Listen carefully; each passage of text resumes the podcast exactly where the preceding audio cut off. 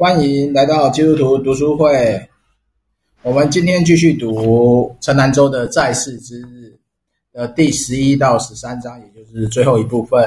我们在前面已经读过那个华人对死亡的看待，以及各种苦难，还有怎么安然到老。然后今天今天这个的进度是陈南州要处理一些比较复杂的议题，关于自杀、关于死刑跟关于金。基因工程类型的，所以生命工改造工程，所以我们今天要讨论的有点难，又不会太难，因为这些东西一切都是没有绝对性，它都是一个人在讨论的范畴当中。所以我们要先从哪里开始呢？自杀，我们就一张一张看下去。自杀，自杀，自杀跟自我牺牲不同。自杀是刻意要结束自己的自己生命的行为，自我牺牲是人为了某种目的或使命，责职责甘心愿意冒生命之危险，即使死亡也在所不辞。所以他他这边的讲法是，嗯，所以这种自我牺牲跟自杀是不同的，嗯。然后他这边第一个就要讲那个，他有提到一本书啊，不想活下去的。这本好像是那个心理学的教科书，不知道有没有人翻过？我好像有翻过哎，我看一下，因为这本书我没看过。然后它里面提到了好几个，就是那个之前之前二零一七年那个年轻作家林奕含的那个自杀，然后还有什么日本作家芥川龙之介、三岛由纪夫。然后川川端川端康成，川端康成，然后还有一个什么美国的著名的海明威，海明威，然后还有台湾的三毛，嗯，然后最让他那个印象深刻的是那个纽约协和神学院的退休院长范杜森，哎，这个名字怎么念啊？念一下原文，我不会念。什么？那个什么？Pitney Van Van Dusen。就是这样，然后后面有写到他为什么要自杀，就是其实这里牵扯到那个另外一个议题，他没有处理的，就是那个安乐死的这件事。嗯，因为那个范杜生牧师是在推动安乐死，就跟我们台湾前一阵子富达人富达人在推安乐死，就是因为活着只有痛苦没有尊严的状况下，那安乐死。存在在基督信仰是不是可接纳？嗯，其实这个有争议，因为以前我记得也有个神学家有提过的问题，就是那个有一个叫 Hans Kuhn 的，然后他也他他是瑞士人，然后他认为说安乐死这件事情是说，如果他在个人的意愿很清楚的状况底下，然后他是被动式的停止医疗。然后甚至到死亡，他说这段过程是可以接受的。这样，那只是因为他天主教神父嘛，然后所以他其实，在那个过程里面，他有一点点受到他主教团就对他这段言论非常的不爽，所以他就被边缘化。嗯哼，很久以前看的啊，但是也是辗转从别的地方看到的。然后他就这边后面就在讲人为什么自杀，但我觉得他他这个是从他整理出来的内容，我觉得就不想活活下去的孩子，但这个应该是只是这一类型的自杀是可以用这些阶段，因为不是每一个自杀类型都可以用这些阶段去去描述。我就稍微摘要一下，就是他写的几个阶段，他总共写了九个阶段。第一个阶段是难以忍受的压力。第二阶段是沮丧、忧郁的态度，然后到第三阶段就尝试去适应，然后第四阶段就累积的挫折、情感能量逐渐消落，然后第五阶段就出现自杀的念头，第六阶段借自杀来调整，第七阶段环境对自杀行为的反应，第八阶段孩子更确信对生命抱持的悲观看法，更相信自杀是唯一的解决方法，然后第九阶段就是续增的新挫折。导致最终的自杀行为，所以我觉得这个是他讲的这种儿少部分啊。在成年人有时候不一定是这种情况，外加上还有一些病理因素，还有一些呃非自然的因素。嗯，哦，我找到了，他那边有说那个就是八十五岁的时候，那个神学家就汉斯坤，他就他就认为说人应该有那个怎么讲？他他有考虑说全那个什么协助自杀是不是一个可可以做的事情？那他就说。他就说，如果是在一个就是在人道的状况底下，他应该有觉，他他是说，在一个身体衰弱，然后没有办法承受的这个过程里面，然后他可以是人道的走向死亡的话，就是用协助自杀的方式，那这其实是可以，好像是说他是可以被考虑的这样。那当然，天主教就会觉得说这个。这个说法不行，嗯哼，在教义上啦，对啊，所以在在这种安乐死，在安乐死，在对对这些教义应该也是算是同一种自杀。对，他其实蛮，我觉得蛮有争议争议的。嗯哼，好的，那就继续啊。好，自杀带来的冲击，自杀是不会，自杀唯一的状况就是把责任留给别人。所以他写对亲友、对死者亲友的通缉，对群体社会的冲击。嗯，自杀只是一个一个个体的结束，但是整个群体必须要为了这个空缺去重新做调试。嗯，所以说他在这边，我觉得他对自杀的冲击，我觉得不需要去多做形容，因为他这边就提到的那个协和会退休退休的那个范杜生。嗯，因为他是就就因为他是一个神学院院长嘛，所以他的死对很多的跟随者，甚至他的学生或是对教会都有一定的影响性。嗯，然后也可以看到后面好像是后面好像有那个范范那个院长他写的那个经文祷告，对，就在后面就是不要论断的房子，然后然后在这边教会传统对自杀的看法。还，嗯，他也跟你说一说吧。我只说教会传统吗？对，他他这边就讲说那个什么上帝之城，他认为说有有点像是说他他认为自杀者是违反那个世界中不可杀人的诫命这样子。然后所以，诶，他认为就是在有一些我我我我直接不讲它里面的啊，就有时候你看那些中世纪的作品，像但丁啊，但丁他也说。嗯，比如说那个什么，他认为自杀者会有点像是，有点像是在炼狱里面，他会是一个有点像是，呃，因为他结束结结束了自己的生命嘛，但是他也他会一直不断的经历那一种痛苦，这样子，就是说在中世纪的文学作品里面也会一直一直有这种这种状况这样子。那反正呃比较有。比较可以看的是，就有点像是说，像阿奎那，他就认为说，呃，中世纪的神学家啦，然后他就认为说，自杀是有点像是反违反自然，因为自然，他他认为自 那个时候认为自然的人应该要热爱生命，但是他违反了那个状况，所以他是不自然的这样，反正。就是说他，他的考量就有点像是群体的，比如说死死亡是伤害到群体的一个行为，这样子类似这一种。那当然后面有些他引用了什么卡尔巴特啊，我就会觉得说，巴特看的有一点点太太硬。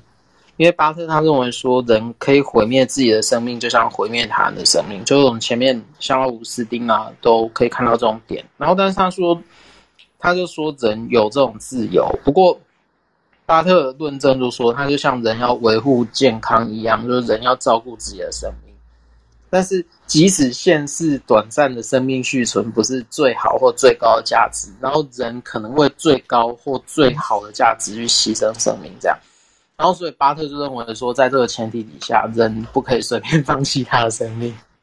所以，诶，他最后还是转向说，人要拿这条生命去服侍上帝这样子。然后，所以因此，我觉得巴特这个就是教会传统这种这样看下来的话，他们会认为说人把自己的生命结束掉，它是一个不符合怎么讲呢？上帝把生命赐给人的那个的美意，这样。嗯，好，简单摘要。嗯，好，所以自杀人想说什么？想说什么吗？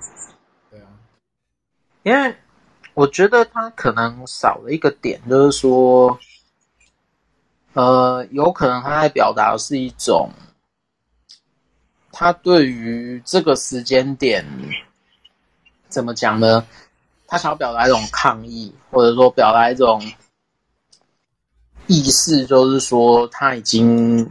我觉得这是陈南都没有注意到的啦，就是说，万一有人为了一个更高的理想，然后他他他采取了这个手段，那他想要表达的是什么？他可能想希望说他的一些很内在的东西被听到，或者说他所关注的那个东西被关注。对，所以他他这边写的那个自杀想说的，我觉得那个范围太窄了。对。因为他只是讲说自杀的会求救，但其实不一定是。我觉得，我觉得要梳理动机啊，啊，对啊，不会求救啊。嗯，我有跟你求救吗？有啊，有吗？有吗？有啊，有啊。我觉得至少讲出来都是一种，都是一种机会，就是说。因为有时候好像是一种东西闷住，然后你没有去抒发的时候，它有点像是一个闷烧锅一样，它那个压力就会是卡在那边。但我觉得不是所有的自杀都会发出求救的讯息啊。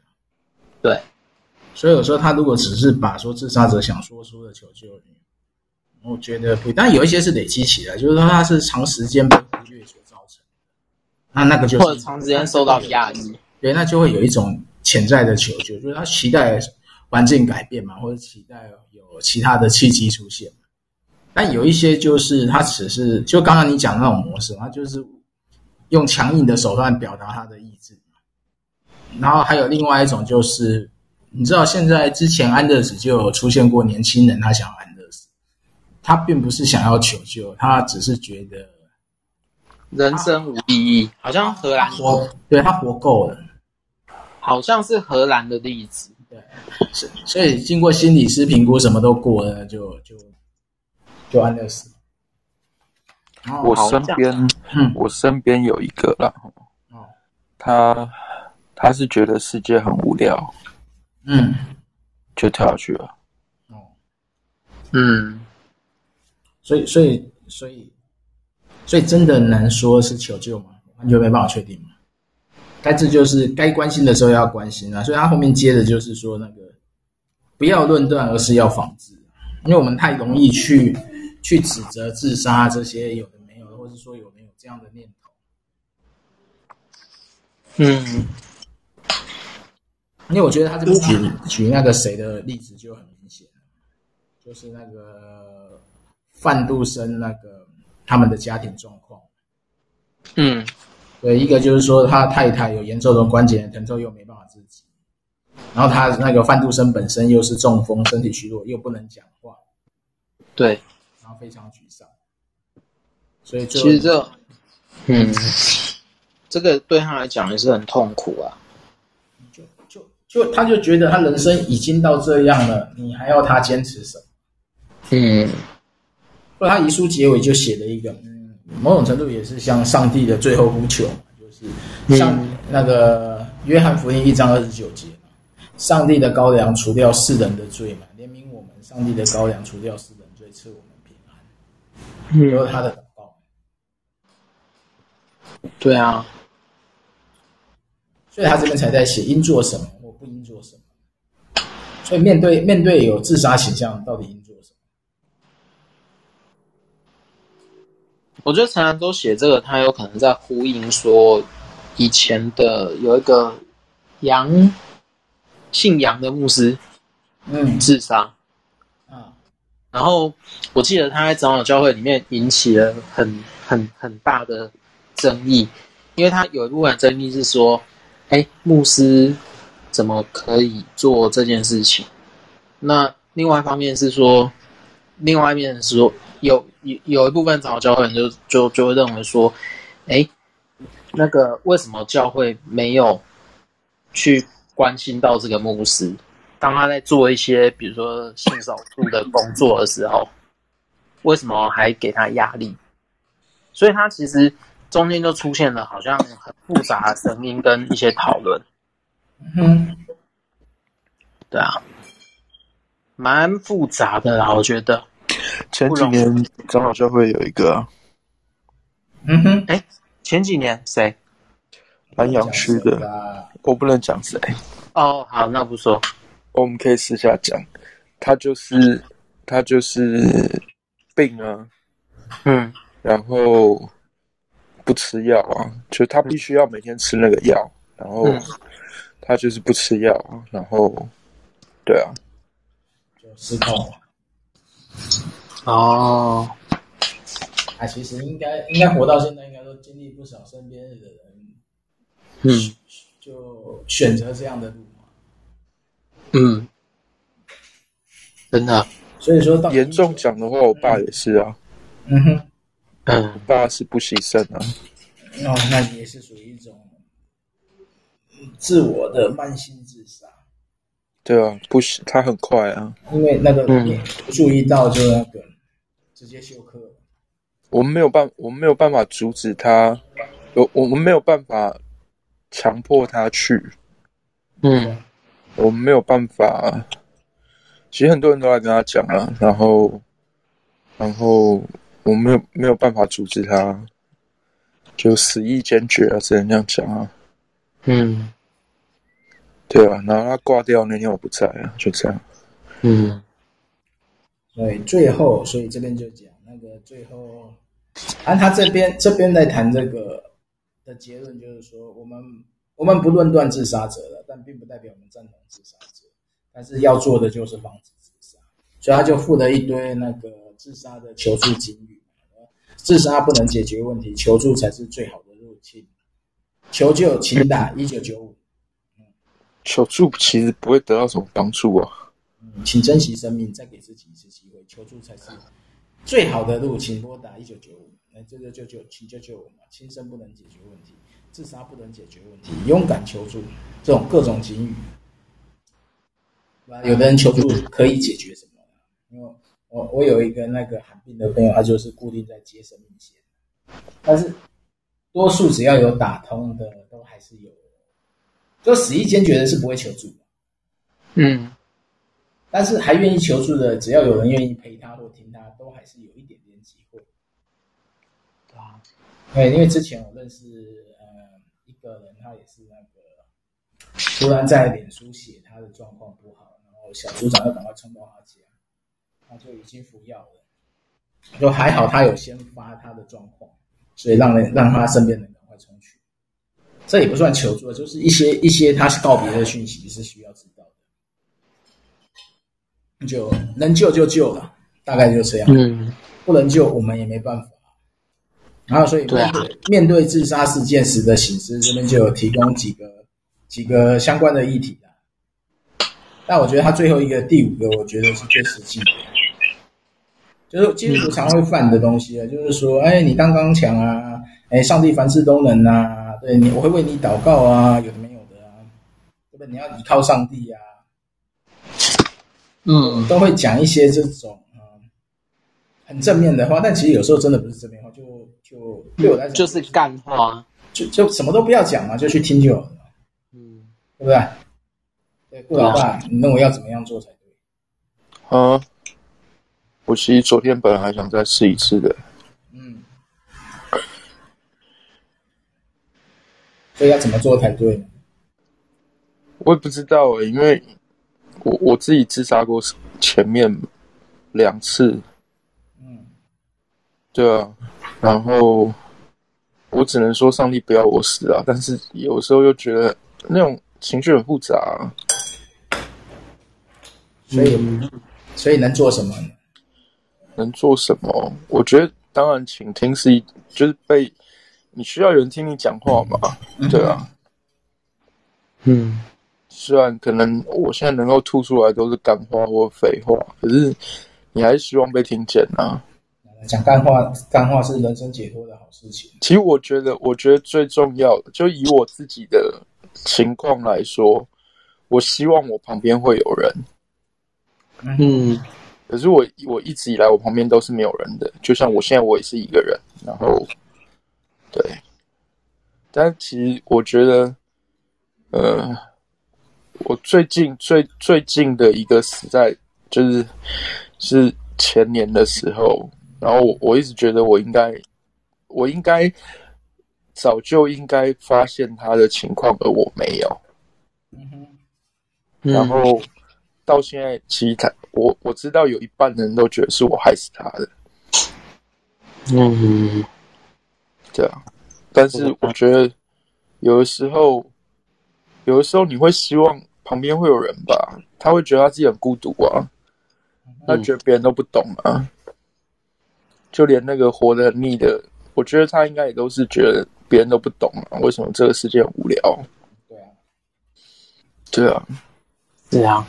其实有时候很单纯，就是如果你旁边能够多一两个人，可能结果会不一样。就是讲干话，或者是就做做干事讲干话。对，看那个很废的影片。今天又看很废的影片。啊、好了，我必须说我我很感谢今天有个读书会，不然我觉得我这两天真的，我觉得我觉得我自己快疯掉了。会啊，我们昨天太晚回家了，连耍废房都来不及开。昨昨天我们在办公室不知道耍废到几点，耍废到十一点，回到家都快十二点了。嗯，真的真的很不错啊。我们昨天废得太晚了。对啊，好，继续吧。啊，继续下一个，下一章吗？还没啦，自杀事件 对教会的挑战、啊，教会挑战 都还没讲到这，你就直接跳过去哦。如果是基督徒怎么办？就基督徒也会自杀？我觉得这个问题不应该这样问。真的，我刚我先强调，我刚刚讲的，我刚说举的例子，包括我自己都是基督徒哦。对啊，嗯、所以所以我觉得自杀其实没有分基督徒非基督徒，也不需要特别强调，是因为我们有一个东西很麻烦，就是那。救赎论这件事，嗯，对，你马上就会问自杀能不能得到救赎，是基督徒的问题。啊，我觉得很复杂，对，本来就很复杂啊，所以我觉得 这个不应该拿来对基督徒来讨论。就是说，实际上他的状况就是，啊，如果是面对无助的人，我觉得不需要问这个问题。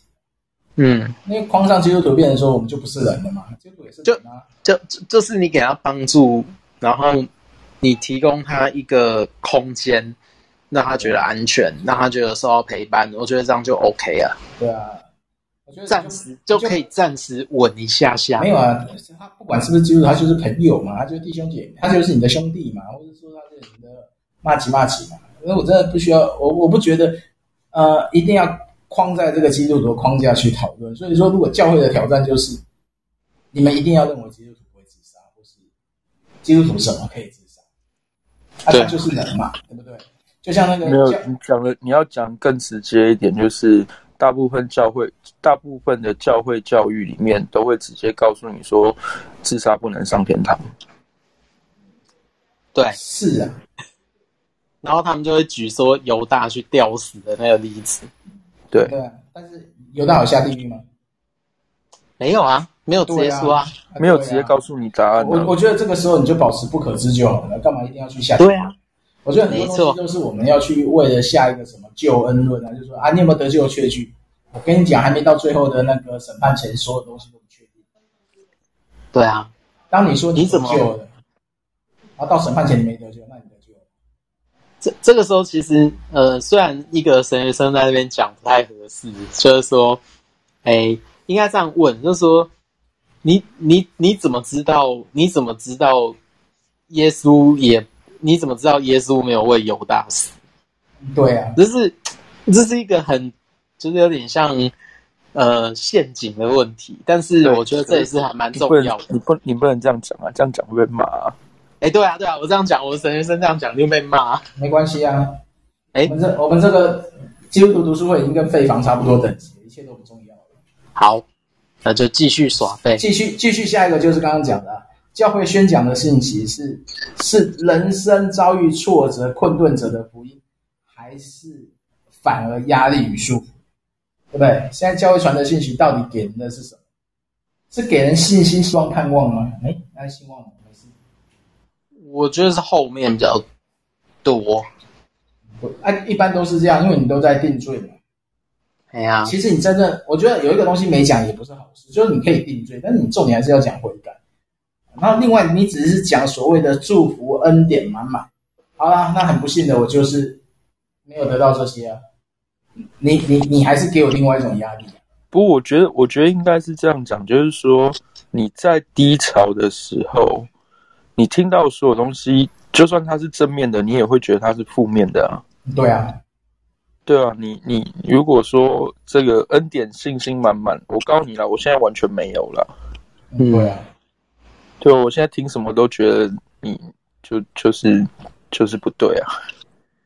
就就就，人生就是在苦难中嘛。或者有另外一个做法是，大家我应该应该说，不管你是什么身份，我觉得，呃，或者说我们自己现在是什么身份，其实都要能够有一种开放的态度，接受别人丢出来那个负面的负面的信息。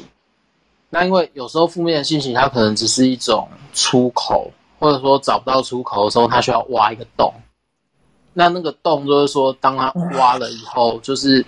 其实，我觉得就是不要用那种定罪啊或什么态度去看，而是说他需要他那个洞需要被被接起来这样子。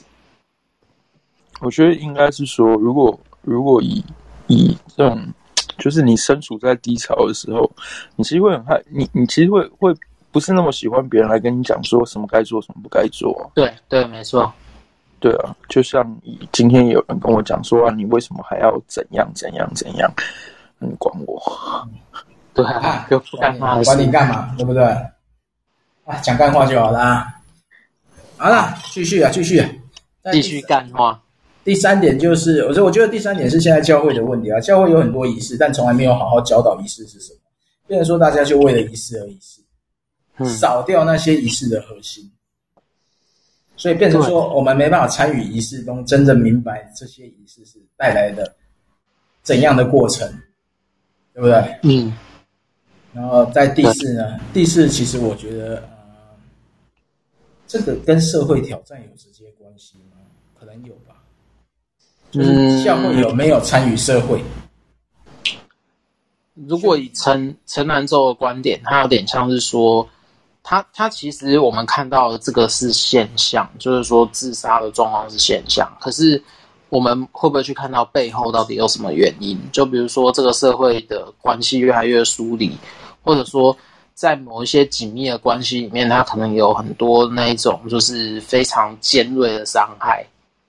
就是说他，他他其实要讲的是说，是不是有有办法营造出，就是让这种事情，就即便是发生了，然后呃，当事者他可以受到友善的对待，就受伤害的人，或者是。呃，受到挫折的人，他有没有办法在这过程当中友善受到对待？然后，并且他是可以慢慢走向一个就是慢慢站起来的过程，或者是怎么样？嗯哼。如果以陈南州的点啊，他会觉得基督徒在这个这件事情上是做不够的。但是会不会因为这样，其实也是给所谓那个基督徒压力？对，会。他不做就是会啊，会啊，不做不做就是嗯，就是我没没有基督的爱的哦。我我觉得也不能这么讲吧，嗯，但我觉得有时候你过度强调这个，应该就是说信仰应该回归到生活本质啊。嗯，当你又特别去强调说什么该做什么不该做，我觉得又有一点风险性。对。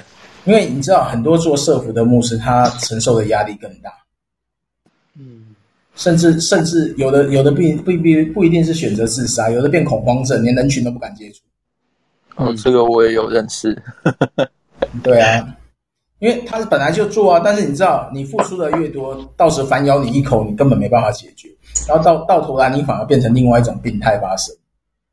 我我我认识的那个最后也是走上就是绝路这样，但他前面就是恐慌的很严重啊，对啊，所以我觉得这种东西都是要平衡的、啊。所以我觉得说他把这个放成在第四点对教会的挑战，我觉得教会挑战本身就是对自己的生活有没有认知是是一个最大的问题。好了，所以小结啦，人虽然是走向死亡的存在，但我们。并不因为人的生物性生命必然死亡，就轻忽在世之日肉体的生命。这是他的小结的一个部分，就是我们核心还是要回到灵性的生命，就然后发挥社会的社会性的生命。嗯，然后后面就是呃，理论上是是没错，但听起来就会有点淡化的感觉。就是上帝期待我们把握在世之日的肉体生命跟心灵性生命。尽社会性生命之职，对不对？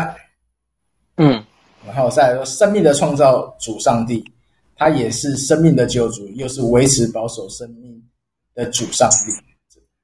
然后这是这上帝今日仍在创造、拯救跟维持生命。这个这个就是干，这个就是干话。他其他其实都没错的。对啊，但是。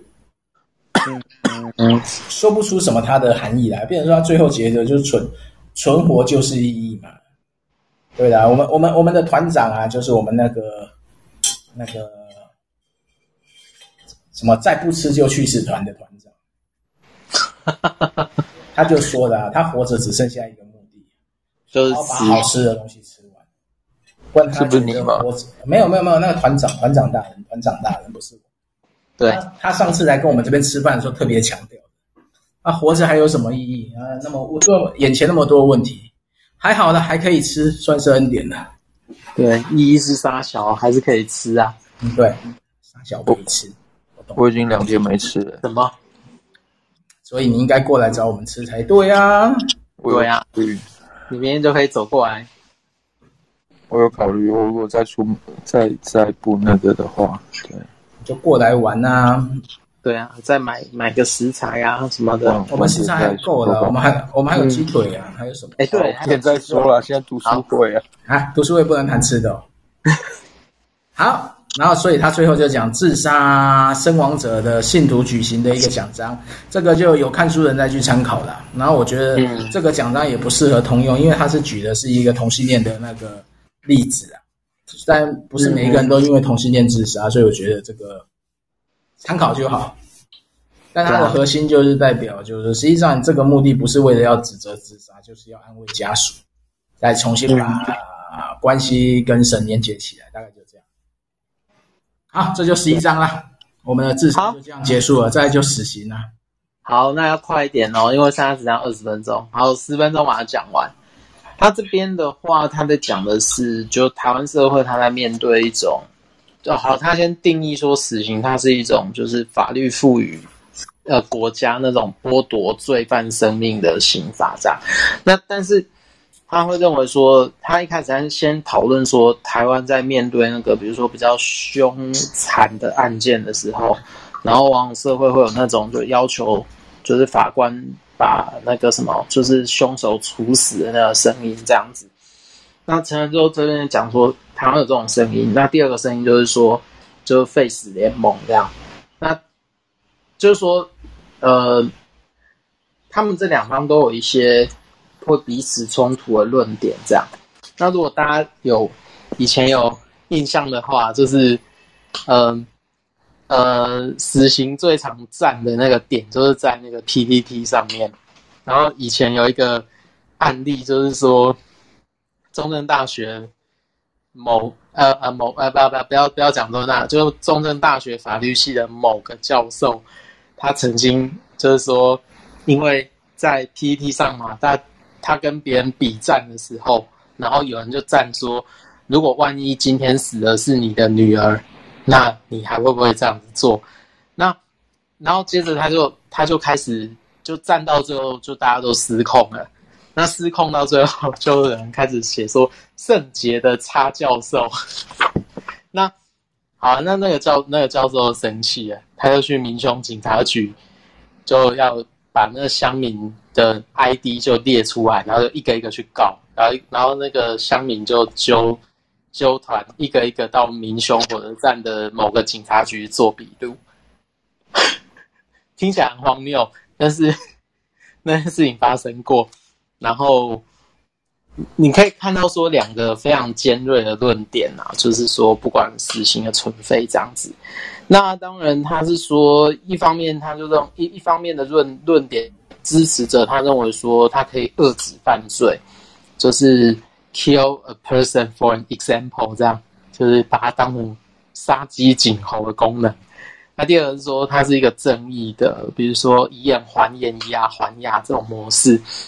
然后，当然，他认为他就会批评说，那些废死的人会，就是他们对于受害者的家属和缺乏同理心这样。那当然，就主张废死的人，他会认为说，万一那你审判过程当中有失误的话，万一不小心把人杀掉了，那你之后要怎么去补偿这个这个损失？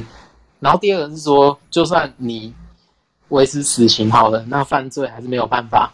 阻止这样，那第三个是说，那个死刑的正义观太过狭窄，他就会认为说，呃，我们不应该只是报复，但有另外一个层面是，你要让那个已经犯罪的人，他可以有意识的去弥补他过去造成的那些人命的丧失，或者说其他的行为。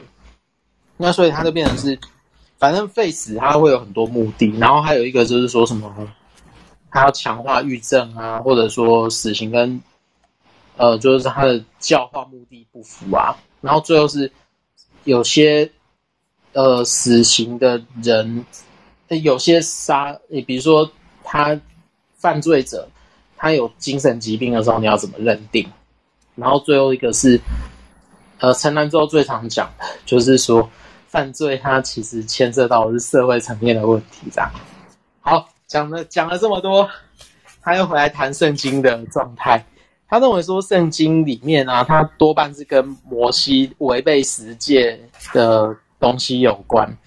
然后就是说，圣经通常会，呃，比如说要要把人用石头打死，他可能有个原因就是说。呃，因为人破坏了跟上帝的关系，或违背跟人的关系，但是呢，在新约，它就变成是那个受害者，就变成是耶稣跟司提反这样。好，所以当然，我觉得在这边的话，陈安洲接着就开始在谈说神学醒思吧，他就认为说。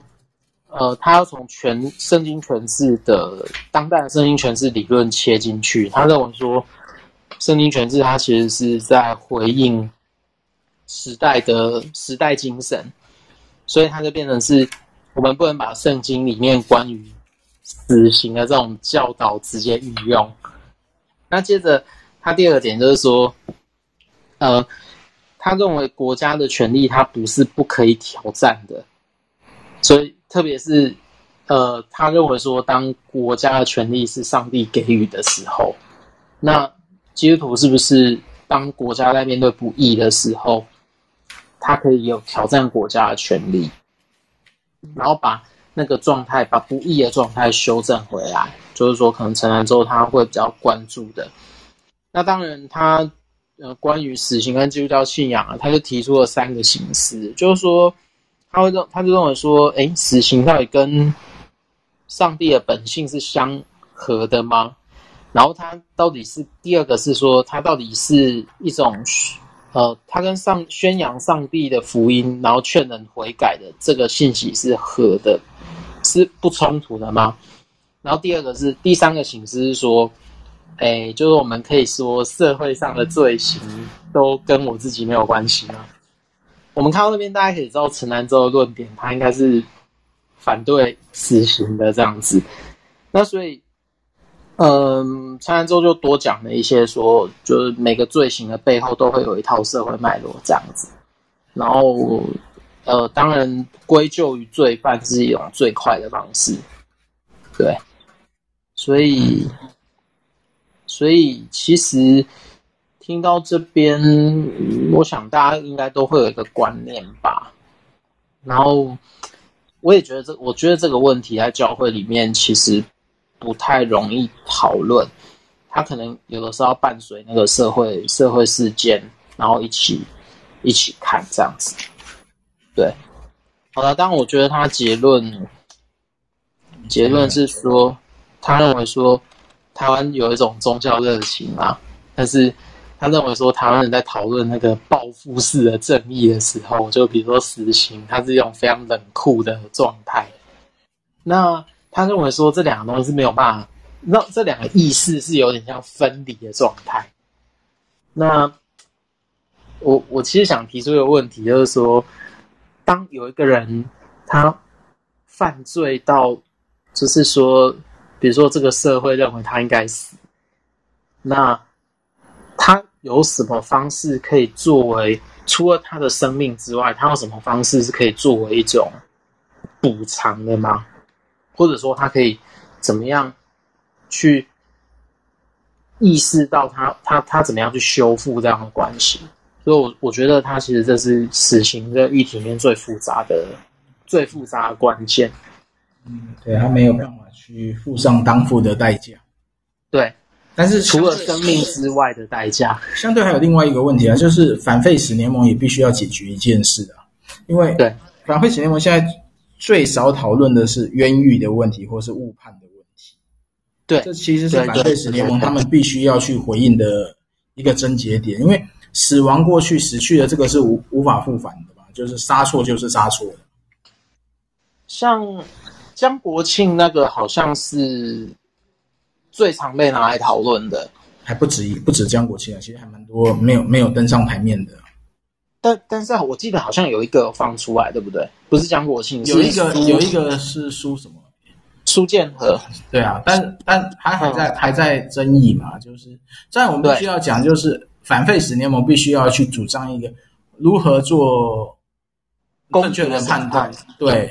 然后不至于说因为权力或是因为其他的利益问题而做出误判，或是做出呃不当的执执法，这我觉得是反废死联盟必须要提的。就你可以，你可以那个可以支持，但是支持死刑，但是你有义务要提出如何避免误杀。其实让，其实他可以，比如说设定一个让。比如说，法官当他当误判的这个案件是他做出来的时候，那之后翻案的时候，其实应当承受，比如说有点像是金钱赔偿，或者是类似有点像法官他需要承担部分，也不是部分，他可能需要承担一半或者一半以上的。你你刚才说法官有刑责嘛？但是这还是不能解决问题嘛？也不是刑责啦，因为反正那时候有可能是过程当中的出错的人或者是什么。那都有可能，所以他必须要去做一个，因为我们现在判死刑已经是很严谨的，但是还是会出现误判，那就是代表其中的这个过程还是会有疏失嘛。例如说，没有什么绝对证据的状况下，是绝对不能判死刑。对，就是说，我记得像以前也有一个很很很有争议的，就内湖的那个事件。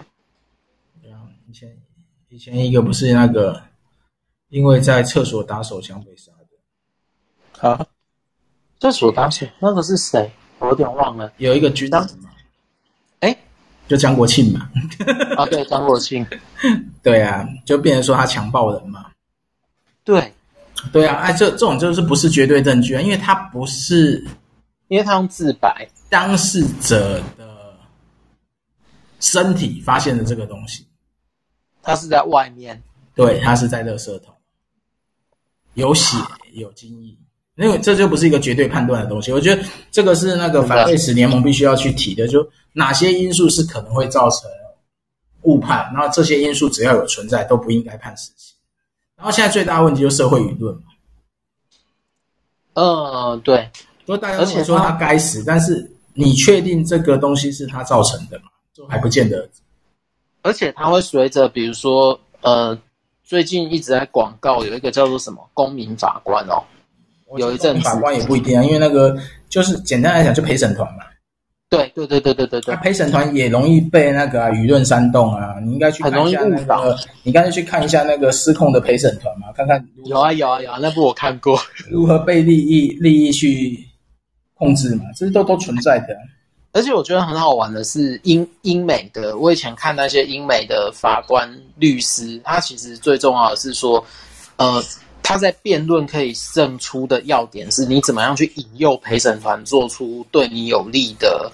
的决断，因为那个是有罪宣判是陪审团啊，对，对啊，所以这个就变得很麻烦，对，所以你说陪审团真的好吗？还是我们现在的恐龙法官吗？或者是说我们我们因为舆论的问题，并没有真正去理清？还有还有被屈打成招的啊，有啊，像我们的我们的那个嗯，我的同学就是这样啊，莫名其妙被被被挂上一个那个招妓。嗯，对啊，因为他旁边打人恐吓，然后叫他认罪，而且他那时候不知道怎么叫律师，对，然后警察又故意在那边打人，在他旁边打人，对，那现在不行了，现在其实因为你那个法服都有讲嘛，你没有律师，你要找法服派啊，对啊，在没有律师前都可以保持缄默，嗯，因为预防被引用，因为那个什么笔录很容易被引用。所以我觉得，应该是说他在被侦侦侦讯的时候，他们就会主动问他说：“你有没有律师？如果没有律师的话，是不是找公诉辩护人？”他要主动询问公设辩护人，但很多时候没有。对，很多时候没有。所以说这是那个大家要清楚的。然后，但但这个扯远了啦，就是，但我们讲的就是那个。可以可以反对死刑的，他需要去解决的是这个问题。对，你可以解决这个问题，但是你要避免犯错。就是审判过程当中，你要你要做的更精确，避免说你去误误导误杀。对，其实只只要有任何误导误杀的可能性，其实只死刑都不适合执行。说实话是这样。对。好了，我们讲到进入下一章了，剩下最后。好了，下一章我们晚十分钟开始嘛，所以我们就到九点十分了。好了，十分钟内解决啊！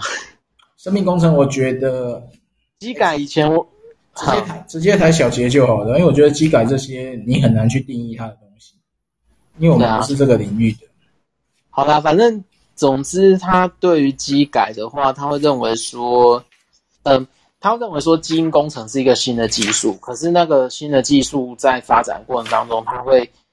影响到，比如说可能自己呃，可能受试者的意愿在实验的过程，然后以及说这个技术它可以操弄到什么程度，比如说呃，做出更好的后代，或者是把自己的有缺陷的基因改造以后，然后重新再制造，那那那制造一个自己。好，那反正就是说，如果如果如果这个可能都存在的时候，那，诶，我们呃，就是说，比如说从信仰的角度，我们要怎么重新去看待看待这种就是人去编辑基因的这个工作，或者说人去编辑基因的行为，那它究竟是为究竟是一个有可以让人面对就是比较复杂的医疗。就未来医疗的那个过程里面，它是不是可以带来一些贡献，或者说它只是会加重、加强某一些人原本就有的权利？那这就是陈兰州他其实在最后一章他想要呈现的问题。那最后啊，我觉得他他给了一个结论，其实蛮蛮神学的啊。他认为说基因研究是有点像是生物性的改造，但是呢。他认为说，除了生物上面的调改造之外，它其实更重要的是人性的更新跟改造，然后以及他重新去建立一种健全的社会生命跟灵性生命。那他认为说，当你有这些基本的东西，或者说当你人跟上，好，反正他他的论点一定是你跟上帝的关系对的，然后你所有的关系都对了。嗯，这这我是觉得有谈跟没谈其实是，反正最终都是解解决伦理问题啊。也是啦，所以我觉得这个问题其实不好解决。应该应该说基因基因改造，如果说你回到所谓的那个圣经的讲法，他可能会说不行。对啊，对啊。你要面对现在的医疗，或是现在的，你知道最近才有一个那个是肾脏吗？还是什么？你说在猪上面长出来，然后再植回去吗？对对对对对对。嗯，对，有那个那个技术，理论上可以做。它这也是基因啊，它是用基改的方式去让让猪的生长是可以移植到身上的。对啊，那目前已经移植成功了。对啊，我我记得以前还有听过一个很很有趣的新闻，是把把把阴茎接到你的右手右手臂。然后让它长回来以后再接回去，那个、那个有的，那个很多工程都是这样的，就是啊、呃，为了让你的，例如说你的手指断了，嗯，埋到你的腹部让它重新生肉，这都有。对，就是用骨头的时候让它去生肉，这本来就是透过基因基因去，那这不是基因改造，它等于有点像是说，但但是它其实还是牵涉到你怎么样去，怎么样去。应该说，你透过基因的分析，可以让这个移植或者说重建更精准。那像这个猪的这件事，就是透过基改的猪，基改猪，对，然后让它的肾脏在人体身上不会被排斥。对，然后听说下一步就是换猪心啊，那干脆换猪脑好了。没有啊，二零二零一九年的时候就有讲说，有啦，我看三年后猪心可以移植到人体上啊。我觉得猪脑也有可能，因为脑细胞没办法再生嘛，所以以后就真的是人头猪脑这样。也不不是不可能啊，因为猪的它的生生殖就是它的器官方面是最跟人有比较相符。然后另外还有一部，我不知道这个这个电影是不是最后也是基改，好像。银翼杀手是银翼杀手，不是银翼杀手，我记得有一个叫那个那个姐姐的守护者。哦，对对对，那是我高中时候很疯的小说。他是不是他的妹妹是基改出来配对？就是基不是基改了，就是基因配对出来，为了要拯救姐姐。对，就是这个。然后那个故事到最后，我印象中很揪心，但我已经忘记他的，我我已经忘记他的结局。该该死的都死了，就这样了。对，该哎哎，该活就活，本来就这样啊。但我觉得基改基改很多东西这样，但。你说基改真的对或错吗？我觉得现在很难去定义。但是基改有很多的风险，我们现在无法去判断。简单来讲，就是疫苗。疫苗有很多。我们现在打的，我们现在打的，不管 BNT 啊、BNT、莫德纳，全部都算基改。对啊，对啊，都是基因工程。其其实基因工程就是说，不管你分析的是病毒，或者说你分析的是生物，或者你分析的是人，你基本上都还是要。要去要去细究说那个东西，比如说那一段 RNA 或那段 DNA，它在你的细胞里面，它会造成怎么样的影响？然后，但是那个影响有有的时候可能因为那个时间不够长，所以我们可能只看到一部分。对啊，没办法确定的。我觉得这个很多都没，就像那个嘛农业机改一样，你知道本来是说棉花基改可以抗虫，哼、嗯，但是现在新的虫还专门针对基改。对啊，我想到以前有一个问题，但是它离机改有一点点远。就是我我以前读过一本书叫《荷尔蒙研究》，嗯，就是说人在他大概在二十世纪末开始啊，就是说人发现说，比如说你生长啊，你要长高，或者说你变你你你太矮，它基本上是问题是激素的那个问题嘛，对不对？嗯，然后那个时候在产生，就是说那时候在想说你要怎么制造那个激素，然后。它其实就会产生很多像伦理学的问题，比如说那个激素它只能透过那个呃人脑的松果体去提取，那所以呢，那个时候那个时候的做法就是用那个死胎，然后那个时候的那个时候做法就是去去去医院要那种死胎，然后去拦截那种东西，然后去提取那一点点的、一点点的生长激素，然后。让有就侏儒症的患者，他可以，呃，就是说他不会一直有那个问题。可是那个那个问题到后面有副作用，就是那个副作用就有点像是现在的狂牛病，就有点像库贾氏症那种东西。他就他那个患者在就是进行激素治疗的二十年后，他出现了脑组织的那个有点像蛋白脑蛋白的那个有点像那叫什么海纤维化吗？还是什么？就有点类似像护甲氏症那种状，就黄牛症的那个状况。所以那个是可能到到了二十年或三十年后才会出现。那这个时候你该怎么样去修补这样的状况？因为你接受治疗的人可能都已经，比如说他从他从五岁开始接受治疗，然后你二十年后你就二十五岁嘛，然后你二十五岁之后，你突然之间发现你只剩下十年可以活，那责任是到底要怎么样厘清呢？其实我觉得那个。那个才是，比如说类似像基因工程啊，不管是刚刚谈的基那个什么荷尔蒙，或者是现在谈的这种就是基因工程，其实它都是还在发展发展的过程。那怎么样仔细的评估跟仔细的反省，我觉得可能才是比较重要的。嗯，那本书其实还蛮好看的啦。好了，可以总结了。总结，总结，总结。可以想要先说，总结这一本书。基本上还算蛮生活性的，比前面几本呃呃比较落地，然后谈了一些蛮多新鲜的事物。当然说他处理的议题，我觉得并呃并没有处理那么多升学方面，但是他会透过所谓的呃社会的观察以及他个人的经验，在谈论他所认知的圣经部分做分享。所以严格来讲，这本书应该还算可读啊，可参考，不会可推荐牧师读。对，不会太沉闷。嗯，对，不会像呃某一本书读完以后不知道在读什么。哎，呃，某院长的书。哎，你现在很喜欢表人就对了。没有啊，我只是说某院长，我没有说谁。某国神学院院长。我就跟你讲，年月年，我没有说某国。年底就来读我们邻居的书。好啊。某某某神学院某老师的书。我就看你能讲怎样，你讲的所有呈堂证供，我都会拿给他听。没关系。好了，那你觉得这你觉得这本书怎样？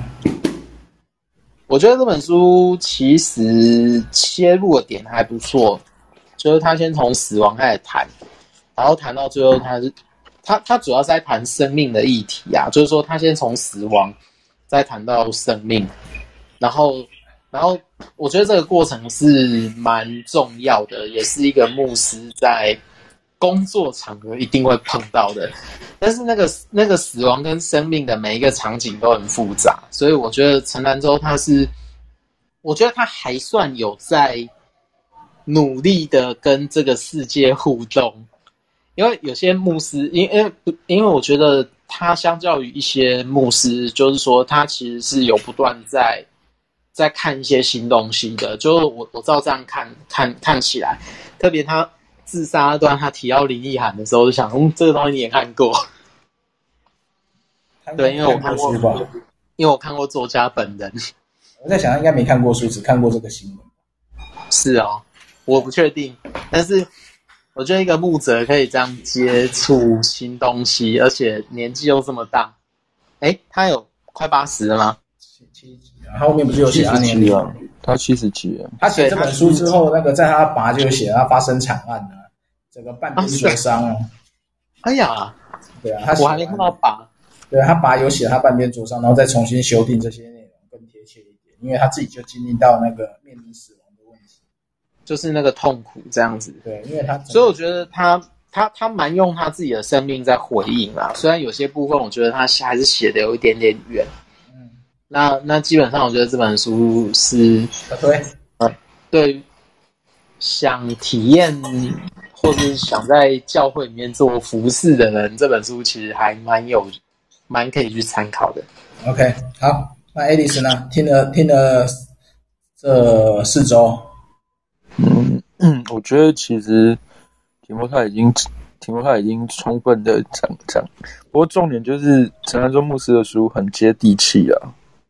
对啊，对啊因为呃，就像刚提摩太讲，就是他其实就没想到他年纪这么大，还就是看了看了那么多新的东西啊。然后重点是他接受这些东西，然后把它写出来。我觉得以一个长老教会的牧师来讲，这不容易啊。嗯哼，对啊。通常我们都会开玩笑说，七年之后就就就 就固定了。不，我必须讲啊，就是以这个宗派的传道人而言，很多时候都是活在自己的世界里面呢、啊。哎呦，我这样会不会被杀死啊？不会，哎，不会不会，大家不知道你是谁。对，好了，那就预约预告一下了，下一次下周下周会继续嘛？哈，对，会继续。好，下周我们就来读那个校园出版的《一行神学》，就是魏连月老师所著的书。这本书现在有特价，我昨天才去买。九十九块，对，校园卖九十九块，所以现在因为书展期间呢、啊，所以有要参加的人可以去买来看。然后书的内容，呃，书不厚的，然后我们预计是进行三周，所以下礼拜会一到三章，然后每次三章，然后分三次解决这一本书。对，对，有兴趣的人可以把书买起来哈，支持一下出版业哈。就看完长老教会之后，我们要来看卫理公会。江明明也是长老教会啊，只是没有他，他的背景是卫理公会。好了，对啊，可是他他后来是财神老师啊，嗯，然后后来也嗯呃，好，回到卫理，又回到卫理，又回到卫理，呃，回到卫理啊。好了，就这样了，是不要谈，就这样了，不要谈太多细节了。我们相信他也是蛮接地气的人。希望他，希望他接地气。好了，今天就到这里了，感谢大家。好，谢谢大家。谢谢，好，我们晚安。